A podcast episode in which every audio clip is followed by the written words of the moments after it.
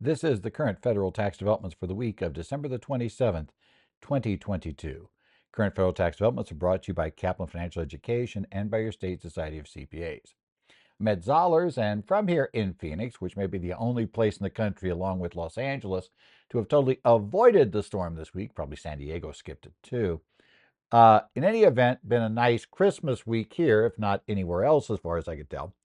Uh, and we're going to talk about, though, what went on this week, which was a little bit interesting, shall we say, in tax. I'm going to start out with a quick discussion of what's not yet law, uh, but we expect to become law by the 30th, and we'll talk about that. And that is the fact that Congress passes a spending bill, and inside of it is one tax provision, a tax set, which is the Secure 2.0 Act of 2022, was included inside of the program. Now we'll talk about the fact that nothing else was and what that nothing else included. Uh, you know, things that you're not going to find in that bill, but we'll talk a little bit about what's in there. We also this week had the final schedules K2 and K3 instructions issued for S corporations, but not yet for partnerships. And that's becoming more interesting because the S corp instructions came out early in the week, and yet we got through the whole rest of the week without seeing the partnership version of them. And every other time we did the drafts, it was the partnership version that came out first with the S corporation second. So we'll have to see what that means, if anything, except maybe somebody who has to approve the partnership instructions simply decided to take the week off for the holidays and now is stuck in some random airport somewhere in the country. So we'll see how that goes. We also have a couple of big developments that came late in the week. Uh, on the 23rd, the IRS delayed the digital asset reporting rules until they issue final regulations. So this is going to be one of those things where, hey, you know what? We actually have these these rules are going to be kicked back. And I'll talk about that because I saw a lot of postings come up recently about the issue that, yeah, you know, if you don't transfer things out of exchanges by the end of this year, they'll be reporting whenever you do, and all those sorts of things. Well, turns out that, yeah, the due date's not there. Of course, hopefully your exchange doesn't go the way of FTX, which case then Maybe you probably should have transferred out of there a long time ago for reasons totally unrelated to tax reporting. But we'll deal with that as well. And finally, we're going to talk about here the fact we also got a, shall we say, very welcome one year delay in the expanded Form 1099K reporting uh, that was going to take place for 20, 2022 transactions. Now, the only concern, honestly, for me is uh, what's going to happen here when uh, you know, companies that have already set up to do this and may be ready to do it based on a $600 limitation, are they going to even bother to try to redo it to send them out over the old $20,000 and multiple transaction limitation? That's probably not clear, so I have a feeling we're still going to see some 1099Ks come out. Whether the IRS will do anything with them this year, if they're below 20 grand, that may be more likely we'd see something done internally with the IRS where they just ignore it. My idea is there to a large extent, I think the IRS did this because Congress had been the last second kind of seeing maybe we should do this and didn't get in the bill. So I think what's really happening here is that the IRS has effectively decided we're going to give Congress a year to change this. And if they don't change it within a year, then I'm going to assume they mean it and we'll go forward from there. So we'll see what happens. But let's start talking about the Secure 2.0 Act of 2022. That was set to the president for signature this week. Now, this bill was included in the Comprehensive Appropriations Act of 2023. And that's fitting because we go back to the Comprehensive Appropriation Acts of 2020. That's where we got the original Secure Act. It's also interesting that while everybody referred to this as Secure 2.0 when it was moving through the House and when it was moving through the Senate, it was given two different names in the House and Senate. It was never referred to as Secure 2.0. But suddenly, when it got pulled into this bill and the House and Senate agreed on what they were going to put in the bill, uh, it did become Secure 2.0. I think they just were just too tired. It was too far along to come up with a new acronym because they obviously couldn't use either acronym they already had used because that would have given credit to the House or Senate. So they needed a third acronym. And my guess is they just said, it's late. We're trying to get out of here. Let's just go ahead and call it Secure 2.0. So that's what it's called the Secure 2.0 Act of 2022. Now, there are a number of interesting dates in here, including some effective dates that are effective for plan years beginning, plan years or tax years beginning after the date of enactment. And as you may be aware, date of enactment is the date the president would sign the bill. And we're sitting here very close to the end of the year, and many of these years, plan years or tax years we're talking about, are going to begin on January 1st, New Year's Day. So you might be a little concerned about what happens if it doesn't get signed until after New Year's Day. Well, we have a little bit of advantage, a little bit of items working to our advantage here. Not the least of which is the continuing resolution that allows the federal government to continue operating without having to shut down expires on Friday the 30th. And Congress is totally out of town at this point. So there's no realistic option, it would appear, to extend the continuing resolution. And I doubt that the uh, president wants to shut down the government uh, over the New Year's Day holiday uh, to come back then on the third and see if we're, you know, hey, might open things back up. I don't know. Maybe, maybe he has no problem with that. Who knows? We'll see what happens. And also, don't forget that back in 2020, we suddenly got a lot of drama at this point. We had a bill that we were pretty sure the president had said he was going to sign, that both houses passed, and then suddenly the president starts getting cold feet. Well, as you remember, then eventually the president did sign the 2020 version of the similar package bills, and we did get them. So, as Yogi Berra used to say, it's never over till it's over. So, still keep an eye on when the president actually signs a bill. As it stands right now, one real problem we have is, as far as I can tell, we still, as of this moment, I'm recording this on Boxing Day, you know, December 26th and uh, we still don't have an actual official version of the bill as passed out of the House and sent to the president. My understanding is that it's still being worked on. And the best bill I've got is a copy of the bill that the House, that basically the House Rules Committee posted, which in theory would therefore be the bill the House voted on, which in theory needs to be the one that goes to the president because, you know, the Senate was out of town. We couldn't send anything back there to have them vote in favor of something. But those of you who remember the uh, Gallo Trust and how that appeared in a bill when nobody, we even had any clue would show up there, uh, you always wait till you see the real number and the real bill before you do anything with a bill. So I'm still officially waiting on the bill text. But that said, if you've been following along on the Secure 2.0 Act, one thing you should note is it does not appear that any changes were made to it after the bill was introduced in the Senate that you know the, the bill as part of the Comprehensive Appropriations Act. It is different from either the uh, retirement bill that the House passed back in the summer, and from the uh, retirement bill that the way that the Senate Reti- Senate Finance get the right committee name there, the Senate Finance Committee pushed out on you know here just recently, let's say later in the fall. Uh, it does have some changes there. So if you haven't looked at the at least the version that got introduced into, you know, that got actually voted on by the Senate and passed, then you haven't really seen what's in the bill yet, for sure. Now, some of those things you will notice if you read that part of the bill is that we are going to push back the required beginning date to 73 beginning next year. And okay, there's a drafting error here, but we're going to presume to go with what they meant per their summary they gave us as opposed to what it actually reads. Uh, what actually reads right now is very confusing. If you were born in 1959, uh, you have two required beginning dates, as far as we can tell, under the laws that exist right now. Presumably, they'll fix that because that really doesn't become a problem until 2032. So we have a little bit of time to get that technical correction in place. But assuming we finally get this worded the way they mean it, that date would eventually push back to 75 in 2033. Now, obviously, this is done for budget issues. What they did here was simplify it down. The original proposal had, you know, went to 74 eventually, and then finally to 75. Now we get to 73 immediately. I'm a little bit surprised about that. There's been a lot of speculation that the age 73 date be pushed back to 2024 because we know for sure, as we've seen consistently when something like this happens late in the year, that the uh, financial institutions scream like mad about how this is impossible. They can't update their records as fast. They can't update their systems as quickly. Uh, I think that's mainly because it's been allowed not to update them for years. Those of us who actually do tax work in detail discover that we don't, we're never given a choice. We have to make it work. Uh, no matter how unreasonable Congress's or the state legislature's timing may be, we just have to make it work. My guess is we will again see the financial institutions whine about this.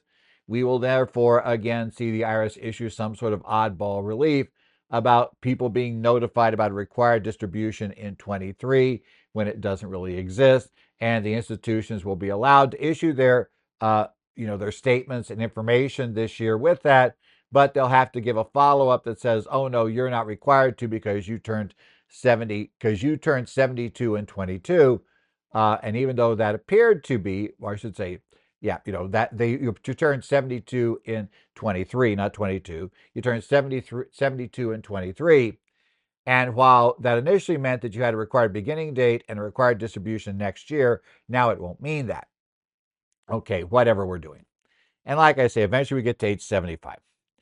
We have much higher 401k plan catch up contributions, ages 60 to 63. It will be apparently at least $10,000 for those at those ages during that time frame. So we'll have an advanced one. Now, as I said, it's interesting enough that once you get to 64, I guess they decide it's too late. I found this age range interesting because remember, normal retirement date today for anybody who is reaching age 60 is age 67. So, why they've decided, for Social Security purposes at least, so why they've decided that despite all of that, we're only going to allow this extra catch up through age 63. Your guess is as good as mine. Probably the answer anything absurd like that is always budget numbers. They decided it would cost too much in budget numbers, so they did that. Another one that Congress is allowing us to do is do a long term 529 plan rollover to Roth IRAs. Now, it is limited. Uh, it's only 35, 38,000, 35,000. I'm now forgetting the number, but you can look it up pretty easy. It also, that 529 plan had to be around for 15 years. So you can't just use this to put in. You also are limited each year in what you can do in the rollover because it's tied to the contribution limits.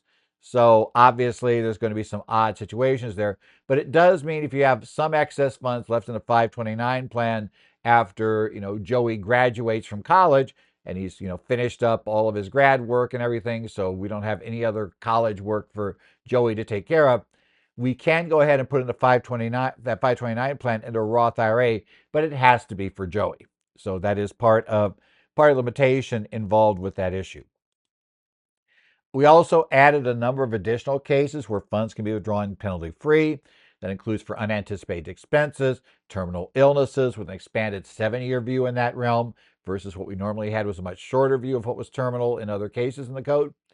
Uh, you know, we have various other situations. Remember, we already added that birth of a child could do it. And by the way, that one they did patch the quirk from the Secure Act. Now you got to put the money back in within three years if you want to put the money back in a retirement account, because as they discovered, you couldn't get a refund of the taxes you paid on the distribution after three years.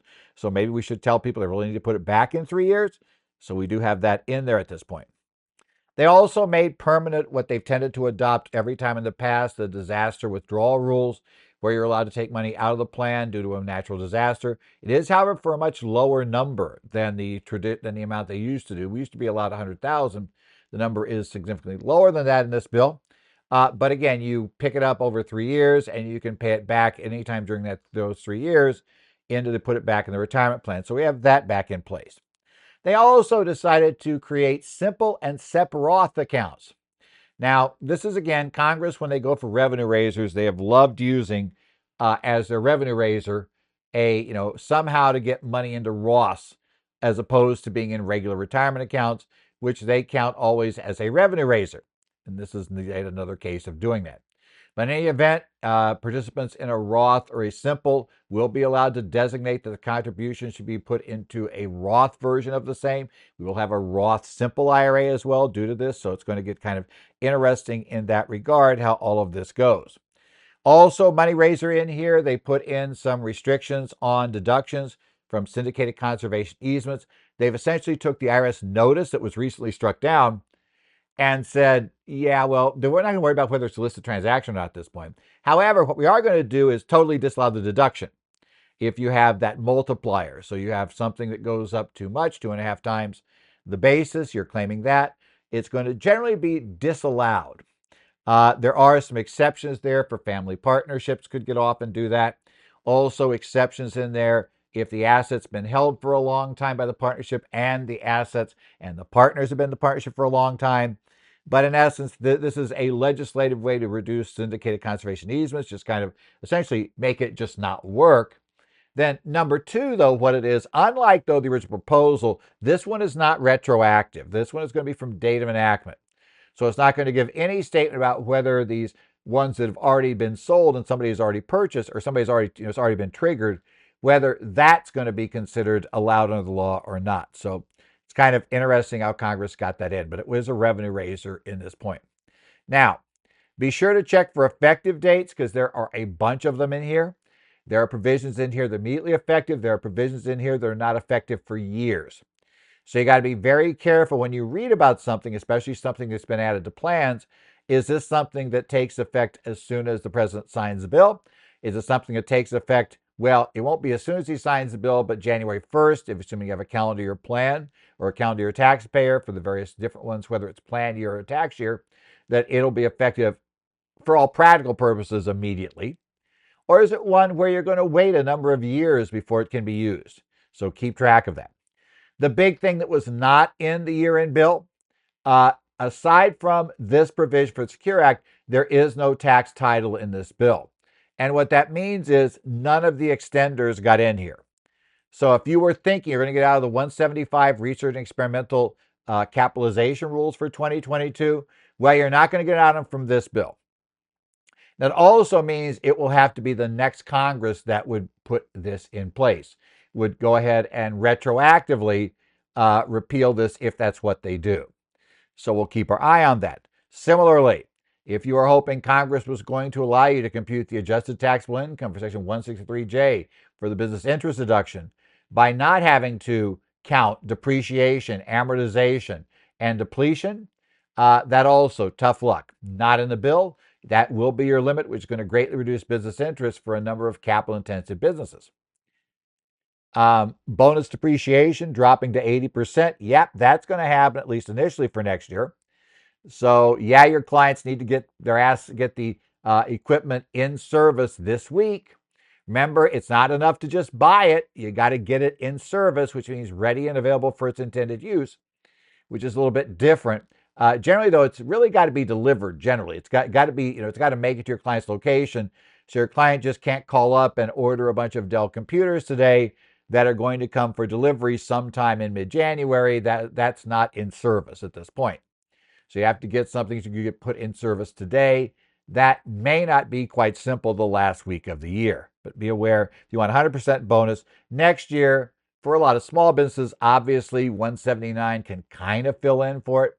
There are some quirks with 179 that can make it less useful, especially if you have, let's say, trusts uh, as shareholders, or you know you're going to be able to, whatever reason, you want to be able to claim the loss out of the business. So you, you want to be able to increase the loss of the business. You have to remember we got the business, we got the taxable income test at the entity level for a partnership or S corp. That could restrict our 179. So we got various odd things to work on there. So 179 is not a perfect exception. Also, there is no expanded child tax credit.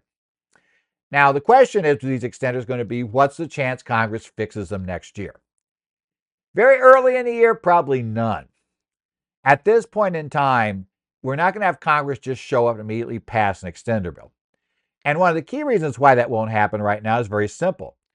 Until the uh, issues regarding who is the Speaker of the House are determined by the incoming House representative, uh, they've stopped actually doing any work of setting up committees, setting up committee chairs, and those things. Now, some of them we kind of know who the chair is going to be, but for Ways and Means, which is always a very popular and a plum position to be chair of that, last I heard, we had at least five different Congress people who wanted that position. And obviously, if, you know, it very well could be used by a candidate for the speaker to win votes over. So it depends how this goes. Now, if Kevin McCarthy, who in theory is the party that he was the individual who the Republican Party caucus chose to be the next speaker, if he can consolidate his votes in time to get 218, uh, then yeah, we may get things resolved earlier. If not, it's possible this speakership issue could drag on for quite a while because it's not clear, if not Kevin McCarthy, who would have the votes. Now, this could all be solved in about 20 seconds you never know how these things go because Congress does tend to operate that way. Things that appear insoluble suddenly get fixed in no time flat, or the speakership issue could drag on for weeks. And obviously, that, that puts the House way behind in doing anything legislatively. My guess is they're going to treat the extenders bill as something they could go and visit at the end of the year because, hey, you know, it's like we, we can wait till the end of the year because it didn't get taken care of. And you can yell about 174 all you want, but obviously Congress decided that wasn't worth fixing. And the main reason currently, to be totally honest, is right now there is still a major concern on signing off on anything that would be scored as increasing the deficit as long as inflation numbers continue high. Now, the most recent inflation numbers were actually way lower than expected uh, for the month. If that were to continue and suddenly we're not talking about inflation anymore, because remember, a year ago, people weren't really talking much about it and it didn't worry Congress, and now suddenly it did, just as suddenly it could be not a worry anymore, then it might see this in. But I don't see right away this coming up, both because it's going to just take the House quite a while to just get organized at this point, since they've not done all the prelim work that normally would have been done a long time ago for the incoming Congress, just like the, the prelim work on the Senate side for both, you know, the majority and minority party is pretty much all done. They're ready to go, but they're all ready to go, and there's, you know, they're going to find out that there are two houses, you know, two different chambers, and the Senate by itself, aside from concern, confirming appointments, can't do much. So I expect the Senate's going to spend a lot of time confirming appointments because that's pretty much all they can do until the House basically gets their act together.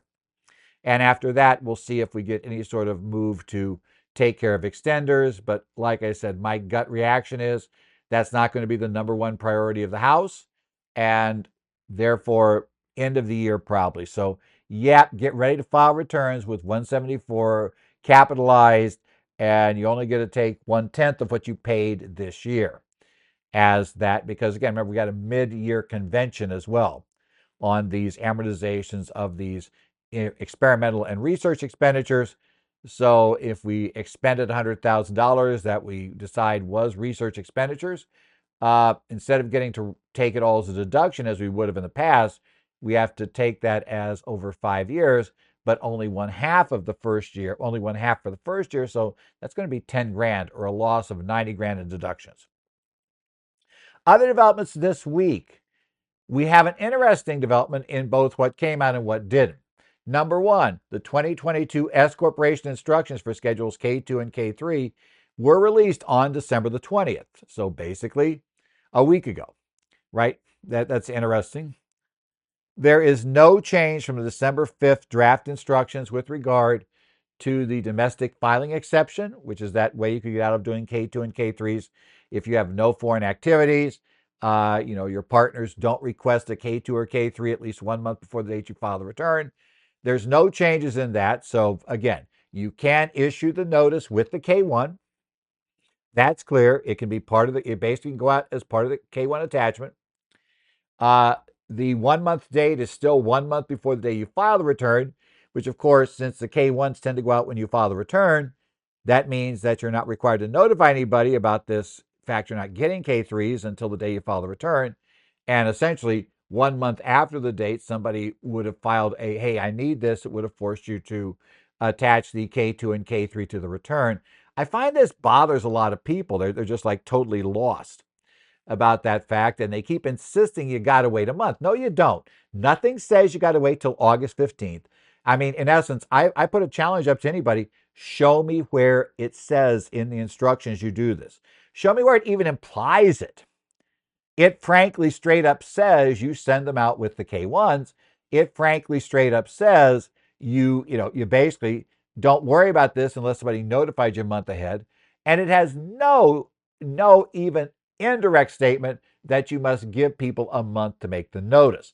Unlike what you're going to find, those of you in Arizona, there is a clear date that you've got to give people 60 days to opt out if you make the pass rent tax election in Arizona.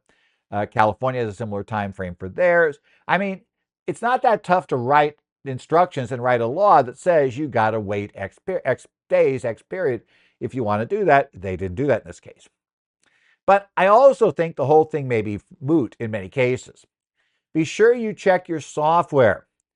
I know right now that at least uh, basically Lacerte and UltraTax each have options to essentially effectively just say, hey, this thing is all US activity, right? This, uh, this partnership has only US activities, and their software will go and grab the line item details, which is mainly what goes into part two and part three. It will grab that stuff, put it on the K2 and K3, labeled as US on a US line, so line A, US code for every one of those, and put in the US in total columns. Also, go ahead and compute the average book value of the assets and that they it will say are located in the US and essentially take care of 99 or 95, 99% of the work of doing the K2 and K3. And frankly, you got to ask yourself, if you look and see what it does, and how much time it check, takes to effectively check a single box, how much time does it make sense to spend trying to avoid filing this form? Now, if the client simply wants to do it because they don't like to tell the government anything they don't have to know, that's fine. But tell them they'll pay for that, right? You know, you, you you're if you're going to ask for more work to be done, that that's great, but that comes with a fee, right? There'll be an expense involved.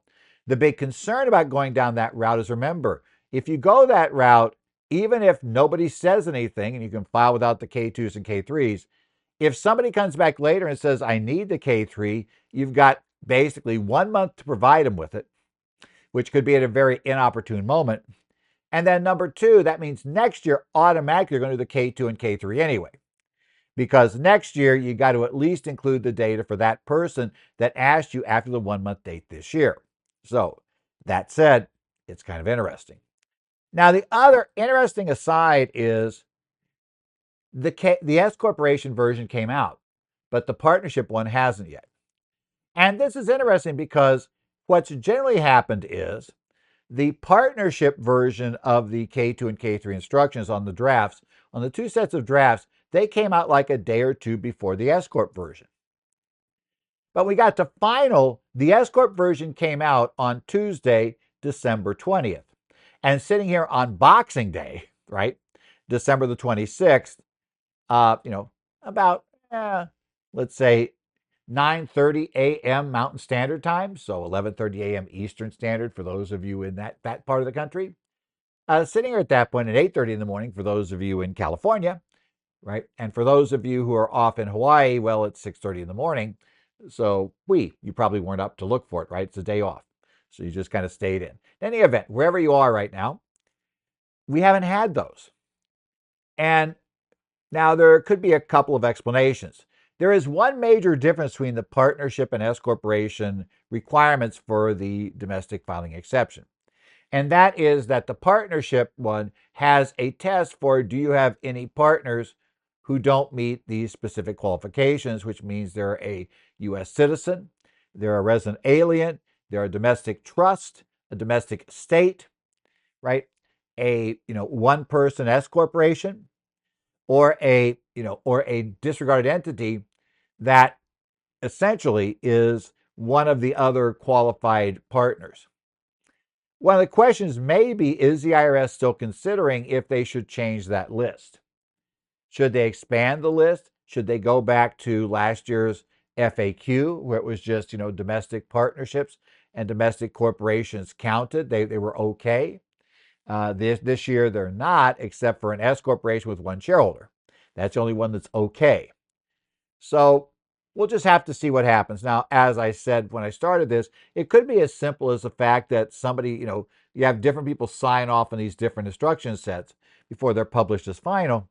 And the person that has to sign off on it, you know, took off the week to be with family for the holidays, uh, maybe stuck in an airport somewhere in the country now, can't get back. Uh, you know, it may take a while to get them just for things like that. Or it could be there's actual changes coming, but keep your eyes open for the final 1065 version of these instructions. Next up, we had two big announcements on the 23rd, right? So basically on the 23rd, which was, you know, remember, which is the Friday, the last day, which I always find it funny you push things out like this. It's like we didn't want to talk to the press about it, generally is what it means, or talk to uh, any CPAs or other people that like to call. What I really, really found funny is that the one of these actually doesn't even have a phone number to call. It tells you the general area that published it, but not a specific person to talk to about it, which also found funny. They really don't want the phone calls this time. This announcement 2023 2, though, this one, issued on December 23rd. And this one deals with digital asset reporting. Now, you may remember as part of the Infrastructure Investments and Jobs Act, Congress required that various, uh, basically, you know, entities that would be treated like brokers who hold digital assets. Digital assets include uh, virtual currencies and non fungible tokens, plus anything else they come up with later. That those would end up being having being subject to the broker reporting rules, which means whenever somebody has a sale of such assets, it must be reported. If it's transferred out, that transfer is reported. All of those sorts of things take place. There'd be all of this reporting that would happen. And that was going to take place for 2023, meaning in early 2024, you would get the equivalent of a 1099B for assets held in these crypto brokerage accounts, quasi brokerage accounts. The IRS, as said, what they plan to do is issue regulations in this area. And they said it's complicated. We also need to have comments, etc. So, because of that, we have decided that no reporting will be required for such assets in the interim until at least these regulations are issued. Now, that doesn't really mean yet that it won't be required for 23 activity because who knows when the regs come. But it's also something to note that when the IRS phrases things like this, remember, we were supposed to have regulations to be issued on the pass through entity taxes, and that was back in 2020, and we haven't seen them yet. This is one of those things where sometimes the IRS puts out notices like this to essentially put things into modes where they just plan to, like, we don't really plan to ever do this mode. And I don't know if because of the collapse of crypto, uh, because of everything that's happening, the collapse of exchanges, etc., if they've just decided that this is not really something to devote a lot of resources to, so we're going to ignore it unless Congress puts pressure on us, or whether they really plan to do something serious. But keep your eye on this. So digital asset reporting not required. Whether that's good news or bad news, well, may depend. You might prefer, considering what you can get currently from some places, that hey, I'd rather have the 1099B reporting, so at least I know what they did. But for all it's worth, it's there. Next up, another one. This is known as 2023-10, issued on the same date. And if you remember, we were going to have third-party settlement organization reporting was going to be modified dramatically for 2022, reducing the amount to the trigger level from $20,000 and what was it, 100 transactions to just $600. I don't care how many transactions. So we'd have that transaction. So that would include things like PayPal, Venmo, uh, things like Uber, Uber, Lyft, you know, those sorts of things, uh, you know, DoorDash, etc. Those third-party settlement organization reportings would have been now required for anybody receiving more than $600. Um, there was an attempt late in the year uh, by Senator Manchin to essentially redo these rules. And it got rejected in the year end transaction. But I have a feeling that what the IRS is really doing here is the one year delay is to give Congress time to modify the rule because the IRS is not thrilled with this rule either. Uh, for the simple reason that it's going to be a lot of paperwork and there's going to be most likely a ton of false positives, meaning that how much the IRS can do with this data they can't just blindly start sending out CP 2000 notices on it because they're going to get a lot of these that simply aren't, you know, it's not a taxable transaction. And you know, I know it's supposed to be limited to accounts supposedly now that are business related only, but you know they're you know those companies aren't going to get that correct. And so we'll find it, you know, it'll probably be one of those things. There'll be a lot of ones that you're gonna have to kind of file a report, put it on and back it off, explaining that this was $600 for selling a bunch of old furniture, uh, where obviously what we got was less than what was paid for. So those personal loss, non deductible. But we have to put on the return now because you've got this, this reporting notice. Now, the one thing to remind clients of, though, is while the 1099Ks aren't coming, if they have been driving for Uber, they've been delivering meals for DoorDash, right? Or they, they've been selling stuff online, right?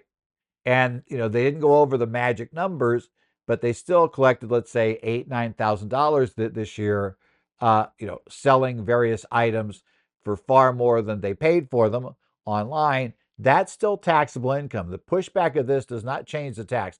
The tax result is the same whether or not these reports are issued. Obviously, tax compliance is wildly different depending on whether or not these 1099s are issued. Uh, but the mere fact that lots of people break the law does not change the tax reporting rule. And for me as a CPA, uh, I'm not allowed to ignore the fact that you've told me that you had, you know, $10,000 of this, but hey, no 1099 was issued. I don't care. I now know about that data. Uh, and for that reason, you got to report, you know, if you want me to sign your return, we're going to have to report that as income. Bottom line. Otherwise, you need to go find somebody else to do it. That's the way it works. Okay. So, this has been this week's current federal tax developments. What I hope to do in the coming week is be able to get into detail, do some detailed digging into the Secure 2.0 Act. And probably next week, I'm thinking it's going to be very likely we'll try to do a little bit more deep dive in some of the main aspects of that bill. Again, we only have a short time here, so I don't plan to do a full blown deep dive. That, that's what courses and webinars are for, uh, because there, there you can do two hours and whatever and do that. And you might as well be getting CPE if you're going to do that as well, is the theory. Um, and yes, I'm working on some of that stuff at this point now uh, to see what we might do in that regard. Uh, and so we'll see. But otherwise, you know, we will kind of talk basically about it though. So you have at least a starting point getting into tax season. If you haven't already done so, I would suggest you take a look at the Senate Finance Committee's section by section summary. That is still up on their website, as I recall. You probably Google for it, Senate Finance Committee, section by section summary, Secure Act 2.0. Uh, that's probably one of the best and most concise documents that outlines the basics of what's going on. Obviously, it's going to be important to know the specific details. Uh, and in that case, you need the bill, which in the version I have right now is just over 4,100 pages long, of which about 350 pages represent Secure 2.0. If you have the original Senate bill, it's actually more pages, even though it's actually less text because they use bigger fonts. So we'll just ignore at that point. Uh, otherwise, this is our last one for this year, right? When I come back, it'll be a 2023 version of the broadcast. So I hope you all had a happy, happy Christmas holiday if you celebrated that. As well, hopefully you're going to have a good new year. 2023 will be good for you. Uh, the bad news is in tax, that always means that tax season is right behind, the, right around the corner. Your clients will start getting that stuff together. So we, that ought to be fun. Uh, so we'll get that together. But I will be back next week. We'll talk about that. We'll probably talk at least some about the Secure Act, the Secure 2.0 Act, uh, and deal with that. If you have any questions, as always, you can email me, Ed Zollars at currentfederaltaxdevelopments.com. You can also uh, find me online at the Connect sites for the Arizona, New Jersey, Illinois, uh, Minnesota, and Washington societies, as well as online looking at uh, what the Idaho Society posts on their site for questions there. Uh, otherwise, we will see you a week from now with the brand new year as 2023 starts with us, and we'll be starting most likely looking at what exactly became, what exactly is part of what should be by then the actual new law that was included in the Secure 2.0 Act. So see you next week.